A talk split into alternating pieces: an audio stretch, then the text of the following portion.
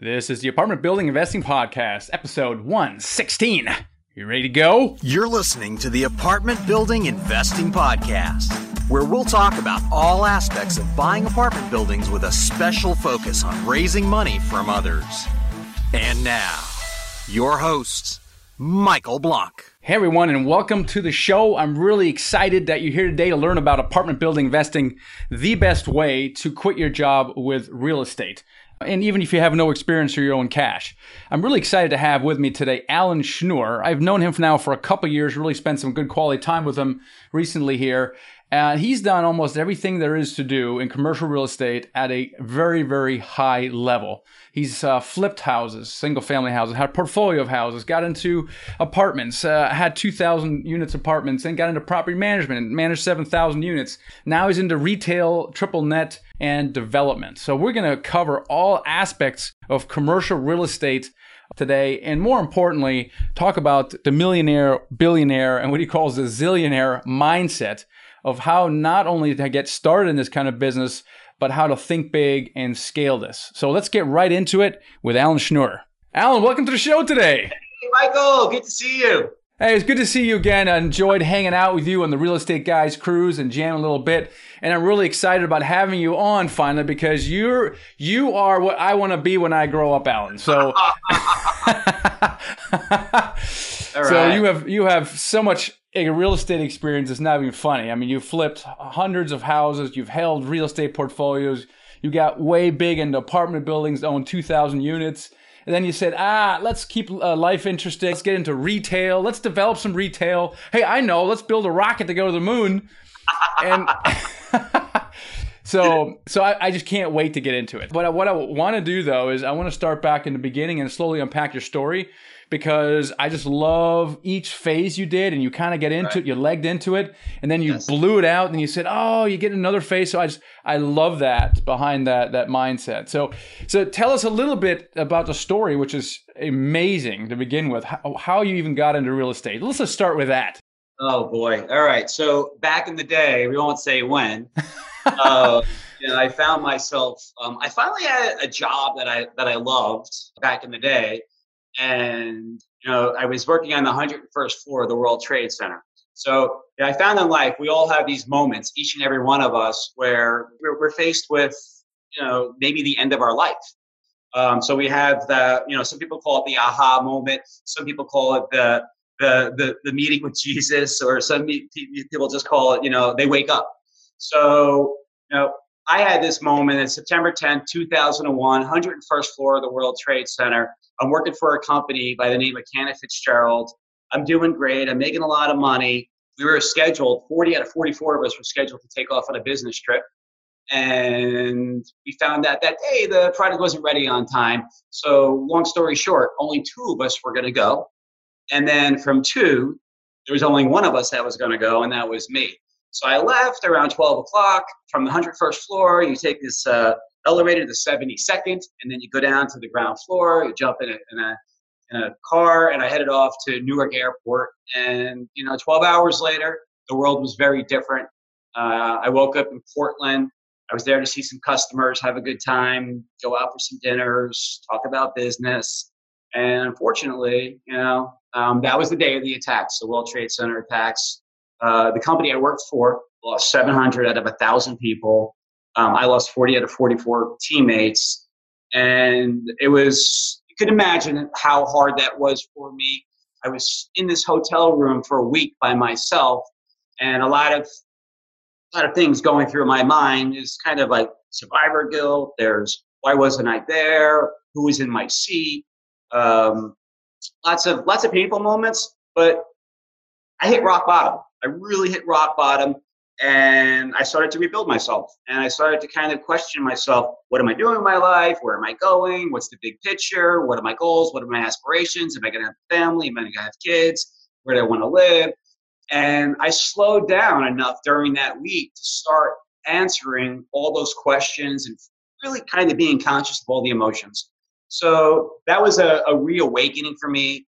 And from one of the hardest periods of my life, you know, came one of the best periods of my life. I moved from Hoboken, New Jersey. There was nothing left for me besides a condo I just moved into for three weeks. You know, I'm into this thing for a half a million dollars. It's not worth two hundred and fifty thousand dollars. The backyard was the World Trade Center, two blocks from a train. Um, what do I do? I have to move to Houston with the company, and I have to learn how to rent a condo. And that was the beginning of my real estate career. So I took a lemon and I made lemonade, they say. And I was like, wow, you know, I can really make money out of renting properties. Now, there's a lot more to that horrific, incredible story, but that was my first dive into being a landlord, right? Yeah, what a story that is, Alan. Uh, I've heard a lot of them, but uh, this one, this one, I think tops yeah. it. Uh, especially, you know, you being that hotel room for a week. That's a lot of thinking there. Uh, wow, yeah. that's that's really amazing. Uh, and just by the way, uh, a lot of Alan's stories in this book, The Cash Flow Mindset. So if you guys haven't done so already, make sure you guys Excellent. get this. It's the cash flow mindset, millionaire, billionaire, zillionaire designs for financial freedom and a fulfilled life. And this is just one of how many books have you written, Alan? I have three books, and the other book, which I think your your listeners are really going to enjoy. Now, there was one point in my career, which we'll get to, where I bought around 2,000 apartment units, and this was about buying 17. Yeah, we're going to uh, skip that part, Alan. It's not really that interesting. So, okay. um... but I, I, do want to say, so I was in the commodity business, and I um, I was a commodities broker for electricity and natural gas.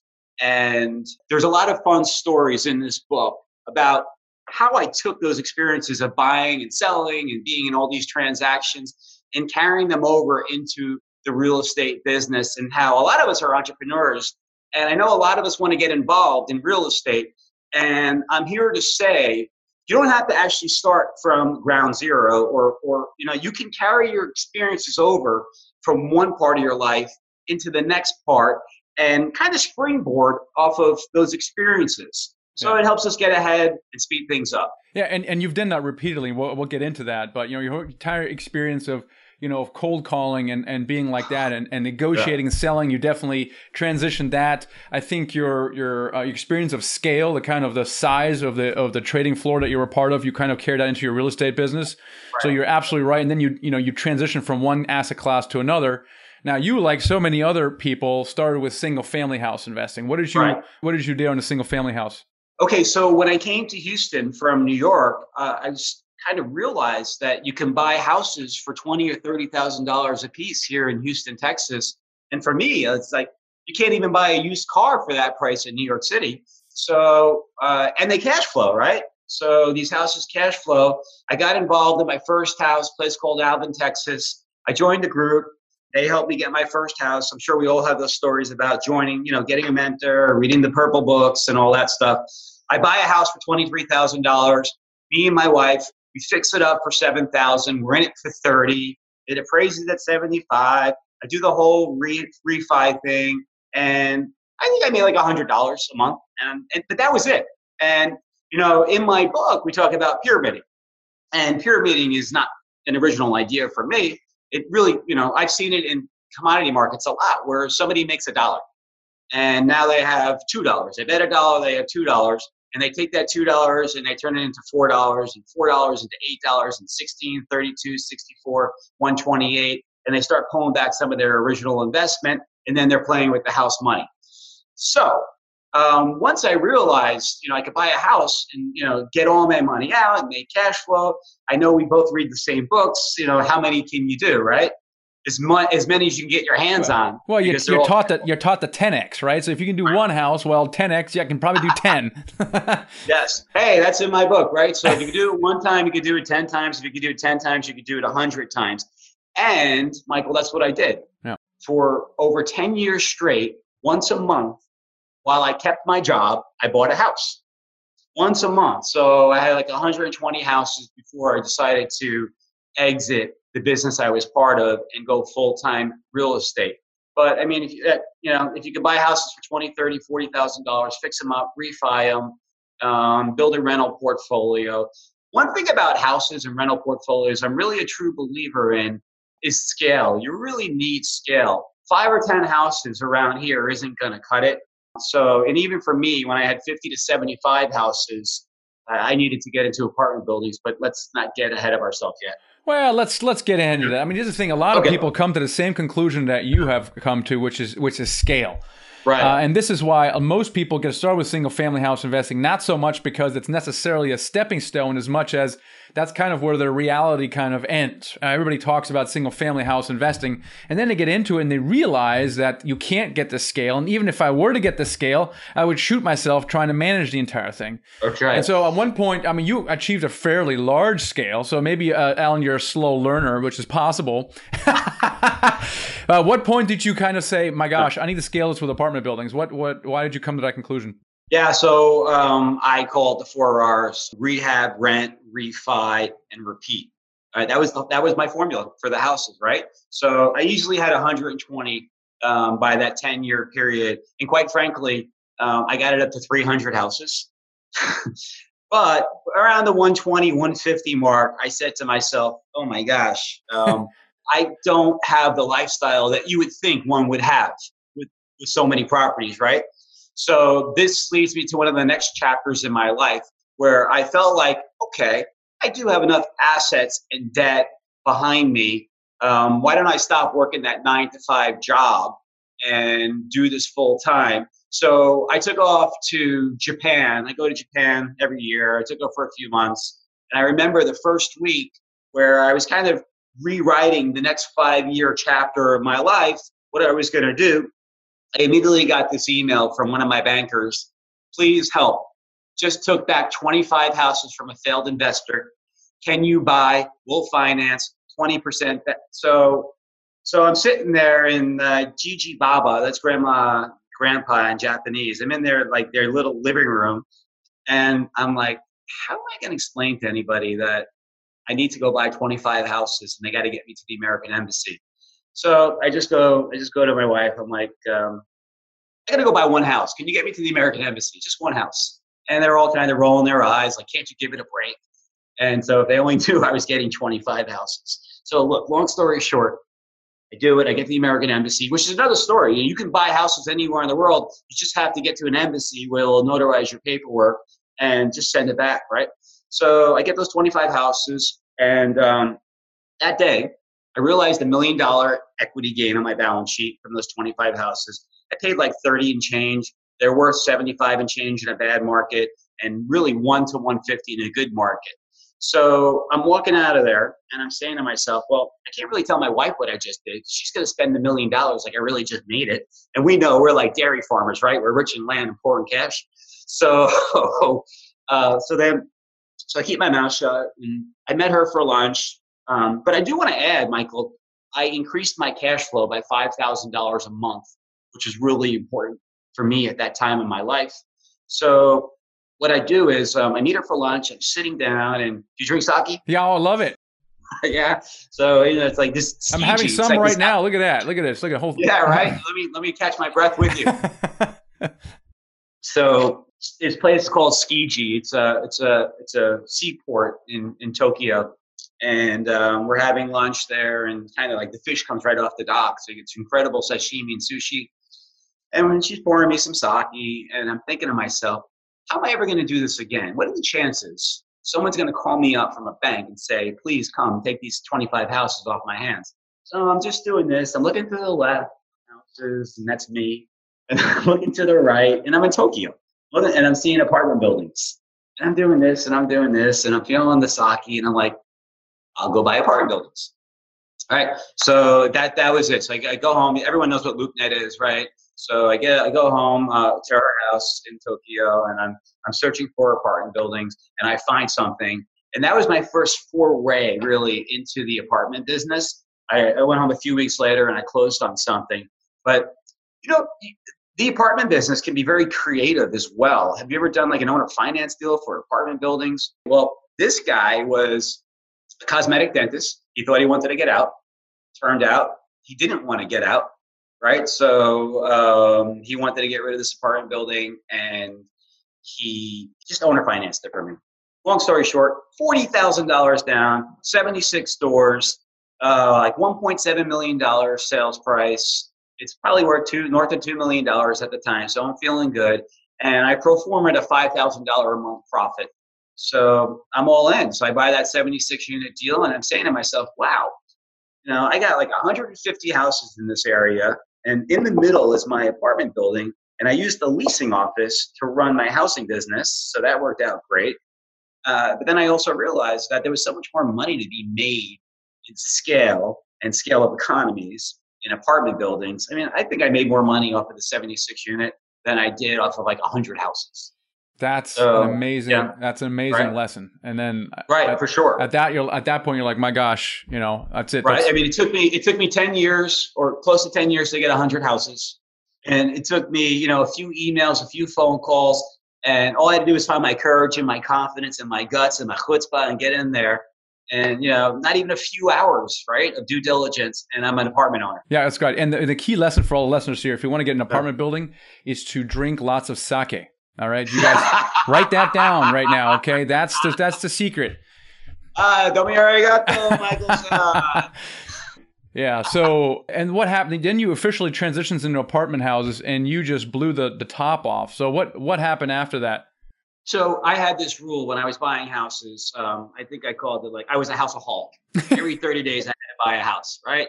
So then um, I haven't said this in a while. Every 90 days I was an apartment addict. I had to get an apartment complex. And I did for almost five years straight. Just about on average, 90 days. I'd buy it. So I got I really got the count up to 18 apartment complexes, close to 2,000 units. And using the same formulas of, you know, fix it up, fill it up, you know, if you bought it for cash, refinance it, or or I got it to syndication, but we'll talk about soon. And so as I was doing that, I mean, this is where things really got interesting. As I was doing that, uh, some of my friends saw what I was doing, and they they were operators too. And they're like, "Well, Alan, you're doing a great job running it. How about run ours?" So before I knew it, I had a company of 225 employees, a property management company, 40 apartment complexes, 7,000 units, a thousand houses under management, payroll of like a half a million dollars every two weeks. It it was an 18 month period. Uh, actually, it, it wasn't a lot of fun. So I, I did it for almost two years I, I really recommend third party property management. But uh, what can I say? I was managing 7,000 units, 1,000 houses, all those people. And I actually spent more time managing than making money so or on my apartment complexes. Yeah, that's an important lesson. A lot of people like the idea yeah. of self-managing, and I, I, advise against it uh, as well, just because where's your time better spent finding deals and raising money or managing them? Right. And you know, the answer is is obviously now you did it because you saw an opportunity, and you know, maybe in right. hindsight, maybe I should have said no. I don't know. Who knows? Who right. cares, right? Um, right? Now, at one point, though, I mean, you were you were building scale, and and I tell people, even people that have some money and they can do a few houses or even have some apartment building. At one point, you're gonna run out of money. At one point, did you get into syndication? What did that transition look like? I definitely got into syndication by the second or third apartment complex. It was clear that I was going to run out of money. Um, and it, it, it, was risky. I wanted to I wanted to share the risk, but I was also excited to. People saw what I did with the houses. You know, not everyone can just go out there and buy an apartment building. So we know the beauties of syndication. It really affords and it lets people participate in investments that they could never get involved with in the first place. Um, so by the second or third or fourth apartment complex, I started to syndicate. And um, I, I, told you I watched uh, some more of your videos, uh, past uh, speakers, and there's some great stuff you guys have spoken about over the last few months on syndication. Everyone has their syndication model, and I'm sure you're going to ask me what mine is in a second. But I, I believe in syndication. Look, even I mean Donald Trump or, or Sam Zell, no one has enough money. Everyone's going to run out of money if you don't partner up in real estate, right? Yeah. Yeah. So on that so, note, what was your syndication model, Alan? So my syndication evolved in the beginning, my syndication model was let me think back. Okay, the general partner would keep 30% of the deal. Okay. Right? So 70 70% would be for sale. And you know, this was during a financial crisis or, or you know, a downturn. So some of the deals were really sweetheart deals. So I, I, I mean, I would get more aggressive as a promoter, syndicator. So I started off at 30%. I probably worked my way up to 40%. In some deals, I even, you know, general partner kept 50%. Maybe we'd throw in some frets, we guarantee some money. Maybe we wouldn't. But I used to have this, I, they used to call me the cash flow king. the cash flow king's kind of retired, but I used to really make it a point. Let me be a little different. And everyone sends out quarterly payments. I was sending out monthly payments so people can really see and feel and participate in those cash flow distributions. Yeah, so then, um, yeah, so I, I think I, I kind of, towards the end of my my apartment foray, I probably came in around 30% general partner would keep 70% to the limited partners. Yeah. Um, you know, it's like, you know, we can talk about cap rates as they expand during bad times, a higher rate of return for everybody. You know, not everyone has to get more than a 10% cash on cash return. So maybe that leaves a little more meat on the bone for the syndicator. But as we're compressing and compressing and compressing, you know, the syndicator has to give back in order for people to make their 8 10% cash on cash return um, and then a healthy profit when we kind of sell the asset on the way out. Yeah, that's right. So you've done a bunch of these deals, and and, and I yeah. got to ask you, what was kind of your best deal, and then of course, what was your absolute okay. worst deal? okay, the best deal we call it the Bangkok close. Uh-huh. So totally a world traveler, and um, right before I took off to Asia, I think it was probably three years ago. Uh, one of my brokers, we had lunch. You know, always say yes to your brokers when they call you people. So he's like, "Look, Alan, I know you're not actively trying to sell this one, but let me work it. I have this 1031 buyer." Before I know it, it's like he really he hooked this fish, and I, I couldn't believe the numbers on the deal. And I'll explain them really quickly. Um, I bought I bought like a hundred and hang on, hang on, like a 160 unit deal on one side of the street. Okay, I paid sixteen thousand dollars a unit, and like a year and a half later, yeah, that was back in the day. Uh, they're worth 35. So then I convinced Goldman Sachs to do a cross collateralization deal so I could take out the one across the street. Uh, no money out of my pocket. So we just so we, we took out the, the first lender, and then Goldman Sachs said, okay, now you'll own 160 units on this side and 140 units on the other side, and we'll wrap them up and we'll call it a 300 unit deal. All right.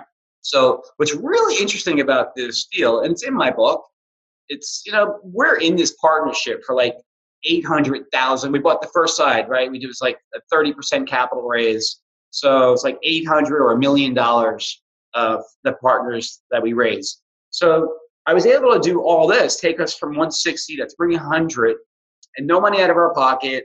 I got a better interest rate. I got a, a longer amortization schedule. Didn't even affect the cash flows. But not even like a year later, after owning these 300 units together, I was able to sell this deal for 47,000 a door, which here's what I could just tell you. Cold numbers. Cold numbers are we're in it with debt for $7 million and we sold it for north of $14 million.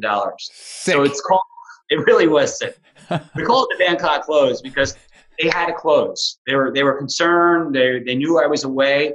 The counsel flew out to Bangkok in Thailand, met me at the American embassy, get the notarized docs, and um, let's just say what happens in Bangkok stays in Bangkok. I had a fun night and um, my partnership made seven million dollars. And you can do the math because I just talked about what a syndicator should keep, and uh, it was just a fantastic, fantastic deal. Sorry to you know if that was too long, but it was awesome. That is an awesome deal. I love yeah. that you have a name for it and a great story. Yeah. So that's awesome. All right, all right, awesome. All right, now what about yeah. your your worst deal? My worst apartment deal. My worst apartment deal. Um, gee, they're so well. There's so many one, of them. Uh, well, I've never lost money, but some definitely made a lot more money than others. Right. My worst one was I I, I bought something for five thousand dollars a unit, 160 doors. All right, five thousand dollars a unit, across the street from this big old school, and I buy it, and I'm holding it, and I'm, I'm doing this massive rehab. It was all boarded up. It was a U.S. bank foreclosure, and I had to. It's like 15 acres and, and, not the best part of town. You can imagine for $5,000 a unit. I'm doing this deal and the school closes down. I mean, when does a school close down? It wasn't even like a, a charter school or anything. Closes down and the city knocks it down. so now I'm really stranded and it's a really tough deal to run. It's taken me. I put out 12 condensers on a Monday. By Wednesday, I'm missing 12 condensers. Oh gosh. So you know this, yeah. So it was just a tough deal, and uh, you know, constantly it's like you can't have one security guard. They have to you have to pay for two at a time. And there was this time where there was this helicopter chase. I'm sitting here like having a nice day with my family, and I look up at the screen and there's this helicopter chase. Everyone's all excited. And then what happens? The car that they're chasing pulls into my parking lot. Guy gets out of his car. He's not even living there. And he runs up. His girlfriend's living there, barricades himself in the door. So my property's on the news for half a day while they get this guy out. Oh, so, all right. So that was a big problem. And then a week later, we had this sewer backup. And I'm, I'm just like, I've had it with this one. This one's just painful. And I'm sitting there and I get this phone call and it's it's it's one of my managers. They're like, Juan, there's this backup, and you know, Juan just pulled out tens of hundreds of hundred dollar bills. there was a bank robbery, and they hid the money in the in this in the main sewer line. So Homeland Security shows up when when when they show up wearing black and black cars. That's bad. That's bad. Okay, so but but as as when it's really bad, it leads to good things, right? Right before, I mean, you know, it's like the universe pushing you and pushing you to see if you can take it. I'm, I'm driving away that day and I'm saying to myself, get me out of this part of town. I want to feel like a human. I want to go to Starbucks, you know, Starbucks. I got to go get a $5 coffee and feel like a human and be treated. So you know, I get feel clean. I walk into Starbucks and I'm sitting there and I'm just like, oh, how can I explain this? Is this story real? I mean, I'm this kid from New York City. Yeah, I'm dealing with with death. I'm dealing with bodies in dumpsters, bank robberies. I got to get rid of this property. So, but I had an aha moment. The aha moment was, well, why can't I own a Starbucks? What am I doing? Yeah, so I immediately started uh, I started studying triple net leases, which I'm sure we're about to get into, and higher quality assets. That was that was the lowest grade quality I ever bought. I never went back that way on a D quality asset again. I sold the building. We made a five percent return. It was close. And for for all our listeners out there, someone else did turn it around. Two years later, he took me out for coffee and he told me how he made a few million off the deal. So you're not always there at the right time. And I can tell you about a seven million dollar story, but you know, I don't always catch them all. And and so and yeah. so and so it goes. And so I, I I love your idea in in your book. You talk about kind of reinventing yourself every every five years. Sure. And, and the way that. that. you've kind of done it is you, you really get deep in. I mean, five years gives you a good amount of time to really get into something and and uh, become very successful in that. And then at that point, you kind of start looking around, going, "What else can I do? How can I challenge myself?" So it has this kind of rule that every five years you want to get into a, a different business. And yeah. I don't know if you architected it that way from the beginning, but certainly as you moved into retail, that was one of those things. So talk about now your decision to move into retail. So there's kind of like three phases, I think, in those five year periods. You can break it down into you burn, you learn, and then you earn. All right. And you know, so and then and then maybe you burn out. And I, I don't believe in complacency. And, and every time in my life when I got too comfortable, you know, somebody pulled a rug out from under my feet know, I have a saying in the book. I always kind of looking over my shoulder, like there's another plane coming to hit the building. So um, when I'm at that Starbucks, I'm saying to myself, okay, well, you know, how do I get involved? And um, I, I, really started studying about triple net leases. And boy, let me tell you, Michael, it's an, it's another world. I mean, it's like an apartment building can have like 40, 50, 60 pages of profit and loss statement. All right. And what's half of that? You were actually just talking about it in one of your videos and the guys on BiggerPocket, which were kind of like a 30, 60 second rule on, on how to analyze an apartment building. Let me tell you how 50 to 60% of that expenses of every dollar coming in, of every dollar, actually, I, I, I thought about you know, every dollar that comes in on an apartment building. Ah, you just you just rip that dollar right in half. You keep now you can't use it anymore that's that's how I feel about apartment buildings, right? Yeah. You're in this building, you're you're in this business where you know 50% is expenses, And sure, some of them are going to be oh, you know real set expenses, but the other ones are variable, and it's hard. It's hard to be a syndicator. To you know, you have all these variable costs. So I like more predictability. Now, let's be really clear. I love all real estate. I still own apartment buildings. I just bought one two weeks ago, believe it or not. Huh. So, but um, I like I like my whole dollars, okay? and you know, when something great, a triple net, let's just talk about what a triple net lease really is in the triple net business. When something breaks, then we can talk about Starbucks because I bought a Starbucks building. I, I mean, I don't own the Starbucks, but I own the building that Starbucks rents from me. And if it, if something breaks, they have to pay for it. If the window breaks, they have to pay for it. If somebody puts hundred dollar bills in their sewer line, they have to pay for it. So, um, and more importantly, if insurance goes up, they have to pay for it. And if taxes go up, they have to pay for it. So it's more of a real time business that I like. Um, I, I, like those costs. And, you know, sometimes towards the end of the year, uh, maybe maybe something went up, maybe insurance went up. Um, I just have to readjust the budget, send them a letter, and then they'll you know change their payment to me and hopefully send me more, or maybe even send me less if some of those bills went down. So triple net leases, what can I say? I bought like, I, I have like 12 to 15 shopping centers. And I also started buying, or I have around a half a dozen warehouses, which you and I really haven't spoken much about, but I love it. I love it. And I don't want to get ahead of myself, but I just bought it last week 43,000 square feet in Prescott, Arizona. Prescott, Arizona. And I used to be the biggest control freak. I had to live and be able to drive to my properties. All my houses, 300 houses, I can drive to every single one of them. My apartment buildings, I can drive to every single one of them. But someone tells me about triple net leases.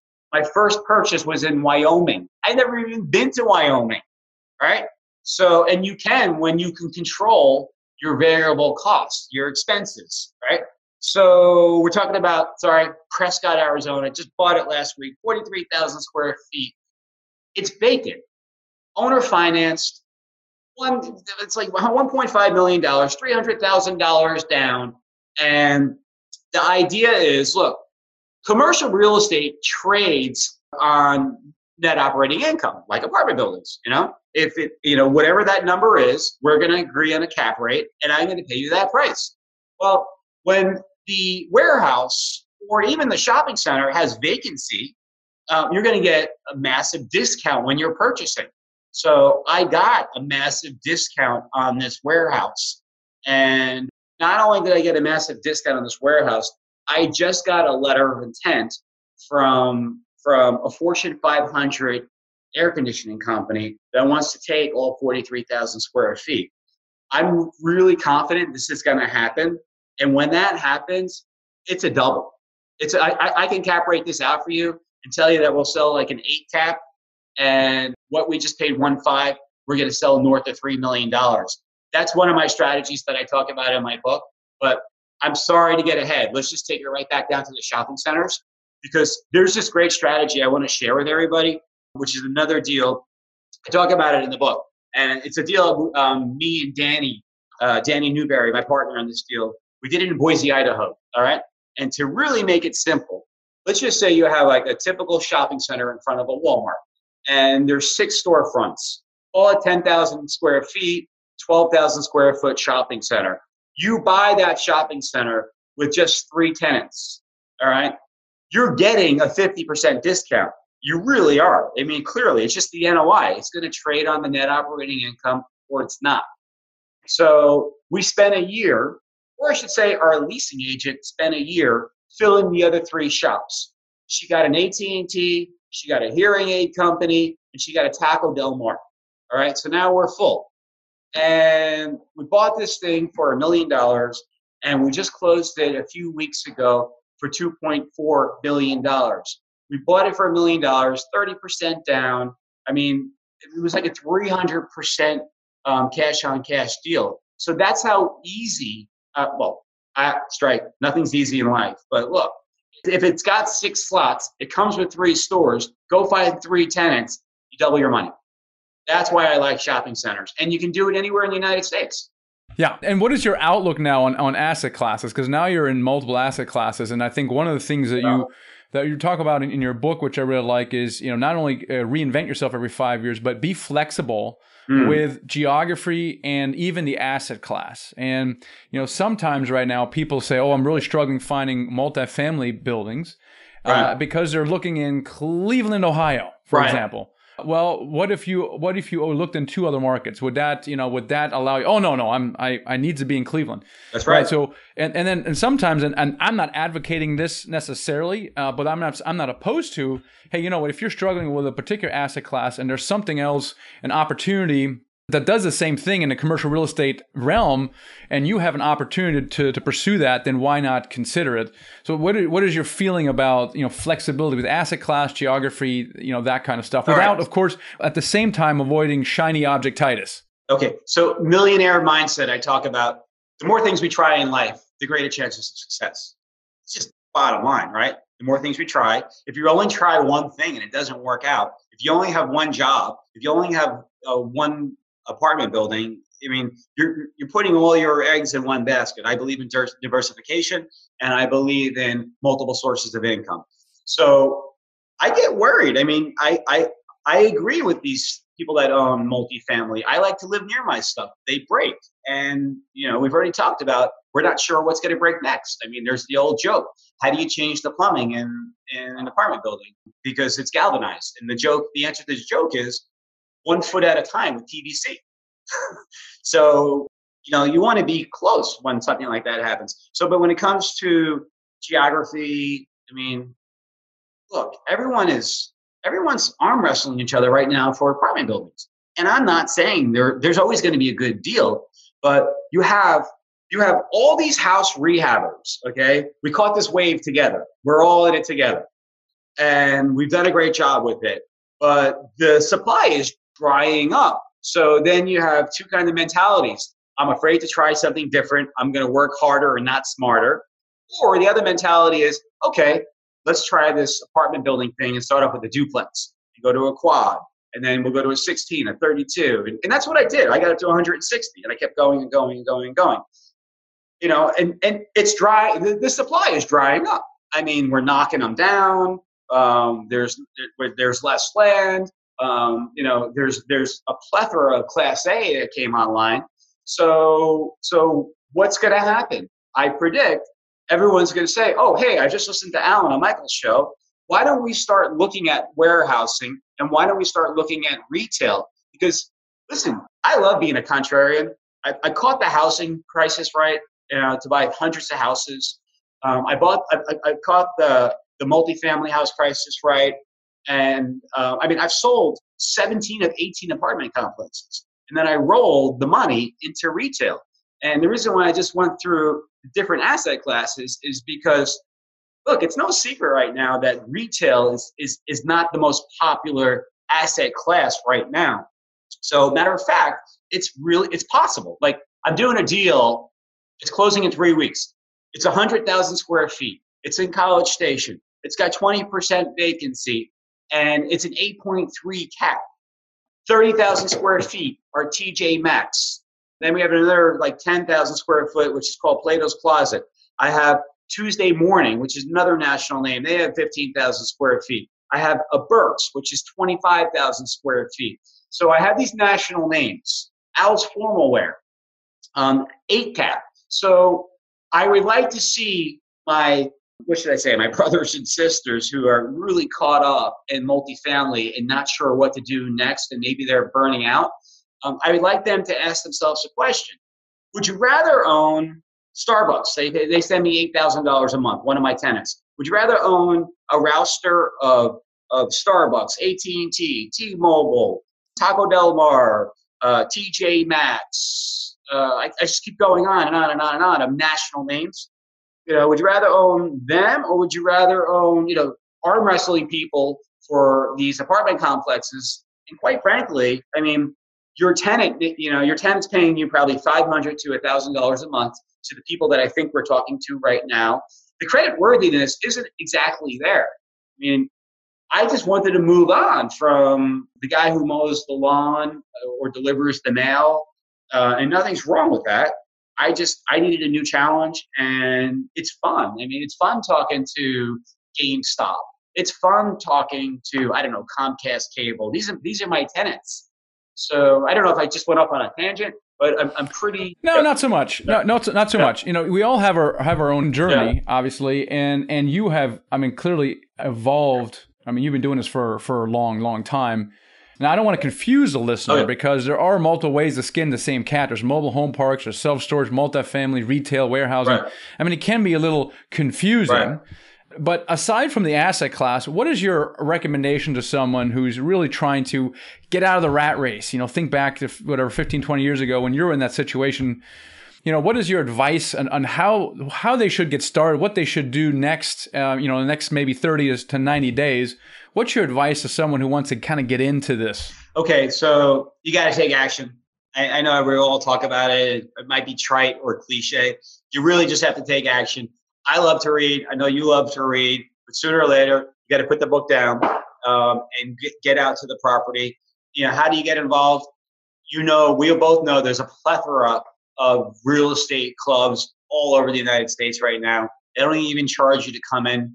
And then maybe you find a small niche group and you want to pay someone to learn about it. I, and I once paid somebody $8,000 to teach me how to buy single family houses, or I paid somebody $20,000 to learn how to buy apartment buildings. And um, I, I, actually have a, a, mentor in the shopping center business, and I continue to pay $25,000 a year to be part of that organization. So, and I know, folks, that sounds like big numbers. Um, don't pay that just yet, but there's many ways of getting involved and, and, and taking that education and getting out there. Call brokers. I mean, they want to take you out. You take them out. Go to the networking clubs go to the um, what else can I say? There, there's so many different kind of.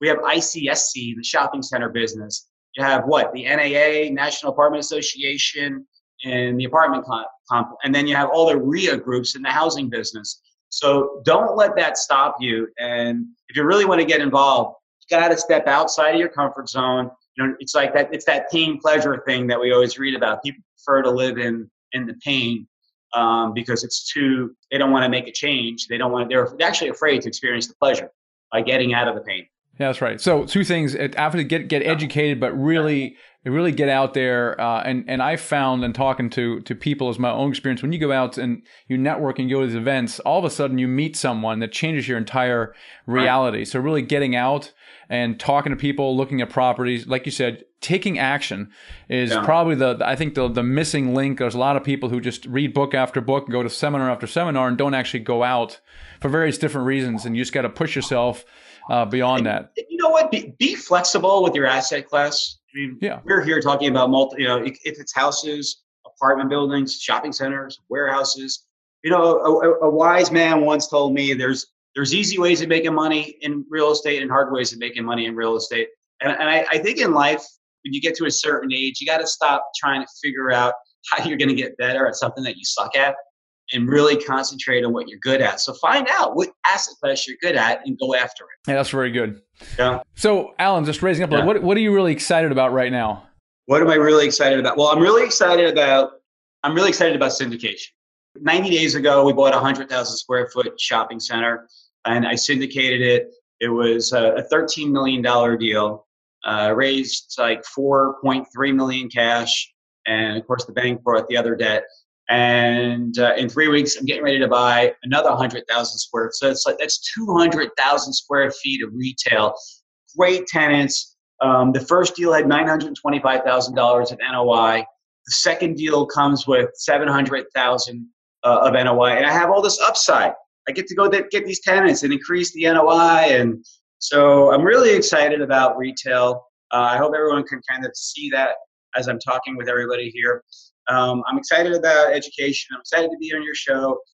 Oh, so by the way, I know you're going to ask the question, how can people reach out? I'm at alanschnur.com, A-L-A-N S-C-H-N-U-R.com. One of the reasons why I'm jumping to it is I used to have all the books and tapes and I used to sell from the stage and I don't really do that anymore. I give it away for free. So there's probably like a hundred hours of videos of apartment stuff and house stuff on my website. Um, go ahead, check it out. I also always put up all the deals that I do, and Um, I'm always looking for syndication partners. And another way how people can get involved is join a syndication. I mean, I joined before I bought an apartment building. I joined someone's apartment syndication, and uh, you know, I kind of observed and I watched and I learned, and and, and that's you know modeling, right? It's all about modeling. You want to be around the right people, and you want to learn and pick up the habits. You know, there's so much money to be made. You know, it's not even a competition. Well, you're, you're so successful, Alan, but yet you share it so freely. Uh, and and you, def- you guys definitely check out his website, check out his book because he's a great teacher. He's done so much. So thank you so much for coming here on the show and, and sharing your story and your experience. Well, Michael, it's a pleasure and have a good day. And I look forward to uh, seeing you at, uh, I guess uh, we'll probably be at a Robert Kiyosaki event or something, right? Never know. That's right. Excellent. Have a good day. Bye, everybody. Well, there you have it. Alan Schnur, ladies and gentlemen. Uh, what an unbelievable guy. Has achieved so much. Really nice guy. Loves to share his knowledge and expertise. So definitely check out his website and consume all this, this free stuff he's got on there. Really great guy. And some of the key lessons for me was, you know, remain flexible, uh, especially around uh, geography. You know, don't get set on any one geography. Be open to looking in other geographies make sure you take action. And, and a lot of people talk about massive action, but really I talk more about taking tiny action, making small steps every single day. So making sure you're doing stuff. And one of the things obviously is to educate yourself, as Alan said, but also to get out, meet other people, uh, form a community around yourself, form a group of mentors. And and on that note, you know, I, I was looking at, you know, what, what are kind of the critical success factors that you need in place? And there's really three things, it comes down to three things the more I think about it. You need a steady flow of deals and you need access to funds and you need a solid team in place right to overcome your lack of experience now, uh, there's many, many ways you can achieve that stuff. But if you have been doing this for a little while and you're really frustrated uh, that you haven't done your first apartment building deal yet, then it's probably because you're missing one of these three elements. Now, if that's the case, we can help. Uh, you can go to michaelblank.com forward slash coaching and you can schedule a strategy, a free strategy session right now with us, with one of our coaches. And we'll walk you through the exact process we use and make sure you have all three of these elements in place so you can get your first deal done. I truly believe that uh, if you work hard enough at all three of those, you can make it there. It's just going to take a longer and you're going to make probably a whole bunch of mistakes. So if you want to fast track this, because we figured this thing out and, and, avoid some of the bigger mistakes, then uh, check out uh, michaelblank.com forward slash coaching and schedule a call with us. If you haven't done so already, also make sure you download my free ebook. It's called The Secret to Raising Money to Buy Your First Apartment Building. That's at themichaelblank.com forward slash ebook. All right, guys, if you love the show, let me hear from you on iTunes. Just give me a review on there. Love to see that. Thanks again for listening today. I will catch you on the next episode. Thanks for listening to the Apartment Building Investing Podcast with Michael Blank. For more free podcasts, articles, and videos, go to themichaelblank.com. There, you can also download the free ebook, The Secret to Raising Money to Buy Your First Apartment Building. Till next time.